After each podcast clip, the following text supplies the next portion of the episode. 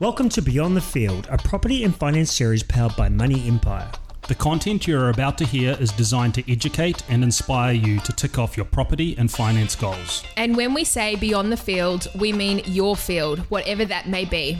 Money Empire is an experienced financial advisory firm with over 10 years' experience. We deal in this world day in, day out, and want to give you, the loyal listener, exclusive access to behind the scenes of the property and finance industry. We've helped thousands of clients with their financial journeys, everything from first home buyers right through to managing clients with extensive property portfolios from New Zealand and abroad.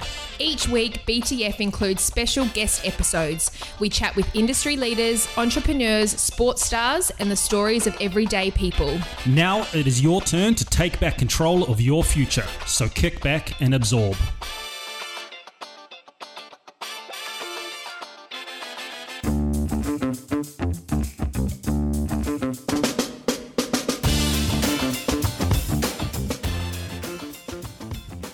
My name's Kane Wallstrom, I'm Eason Asiwa.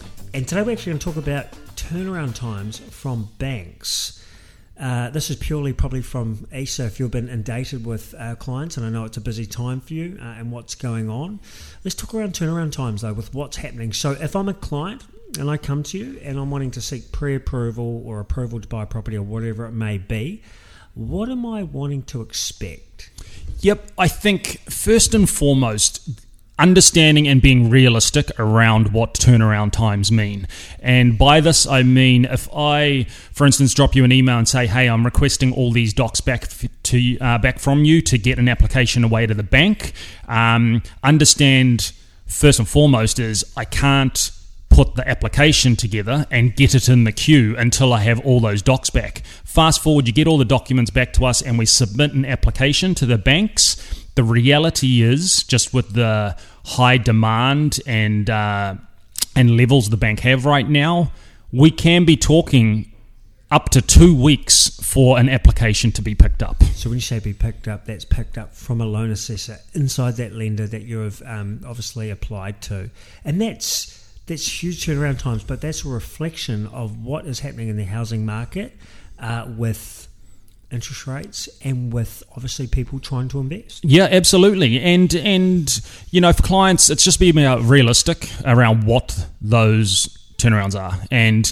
even if I say, "Hey guys, dropped you an email, just let you know I've submitted the application. We'll be in touch shortly."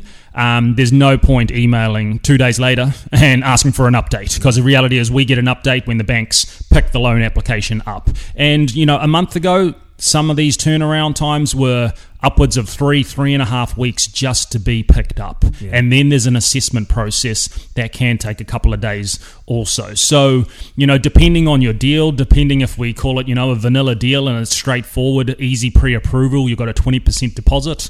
Sometimes, though, those tend to get turned around quicker. If there's a few complications or it's a little bit more complex, then expect a, a longer turnaround time. So, from your point of view, to make it a lot easier for you, it's to have everything up front that you need, everything dated, updated, and dated correctly, um, knowing obviously the full situation so there's nothing that pops out. Because every time a loan assessor comes back to you, does that add to the time? Absolutely. You know, a loan assessor, um, you know, who knows how many they can actually process within a day. But if they're working on your application for a day and there's one piece of information missing, understand that there's a time that I have to request information from a client. The client gets it back to me. I get it back to a loan assessor. And by then, it's probably at the bottom of their pile, depending on um, their workload once again. So there's always delays in everything. So it's about understanding that process, um, understanding the real um, time delays involved sometimes. But hey, sometimes things are pretty straightforward. And